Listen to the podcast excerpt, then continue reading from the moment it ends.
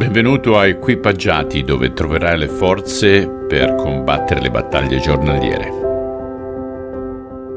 Carissimi, ci siamo imbattuti in un capitolo abbastanza tosto, questo ventiquattresimo, e oggi vedremo la conclusione dal versetto 32 al versetto 51. Sono nell'Evangelo di Matteo, capitolo 24. Ora imparerete la lezione dall'albero del fico. Ora imparerete la lezione dall'albero del fico. Quando i suoi rami diventano teneri e le foglie cominciano a spuntare, voi capite che l'estate sta per arrivare. Allo stesso modo, quando vedrete che queste cose cominciano ad accadere, saprete che il mio ritorno è vicino, proprio alle porte. Allora finalmente questo periodo di grazia sarà giunto alla conclusione. Il cielo e la terra scompariranno, ma le mie parole rimarranno per sempre ma nessuno sa il giorno o l'ora in cui verrà la fine, neppure gli angeli, no, neppure il figlio di Dio, soltanto Dio Padre lo sa. Il mondo sarà negli agi. Ci saranno banchetti, feste, matrimoni, proprio come al tempo di Noè prima del diluvio.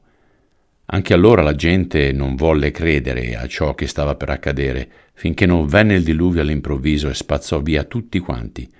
Così accadrà anche per il mio arrivo. Due uomini saranno insieme a lavorare nei campi, uno sarà preso e l'altro lasciato. Due donne torneranno dal mercato con le loro borse, una sarà presa e l'altra lasciata. Siate quindi pronti perché non sapete in che giorno tornerà il vostro Signore. Questo considerate. Se un padrone di casa sapesse il quale ora viene al ladro, veglierebbe e non si lascerebbe scassinare la casa. Perciò anche voi state sempre pronti perché il figlio dell'uomo verrà quando meno ve lo aspettate. Siete voi quei saggi e fedeli servi del Signore a cui è stato affidato il compito di badare alla mia casa e di nutrire i miei figli giorno per giorno? Siate benedetti se al mio ritorno vi troverò che compite fedelmente il vostro lavoro. A voi, miei fedeli, affiderò tutti i miei beni. Ma se siete malvagi e dite in cuor vostro, il mio Signore non viene ancora, e cominciate a maltrattare i vostri compagni, a straviziare e ad ubriacarvi, il vostro Signore arriverà quando meno ve lo aspettate, vi punirà severamente e vi assegnerà la sorte che meritano gli ipocriti.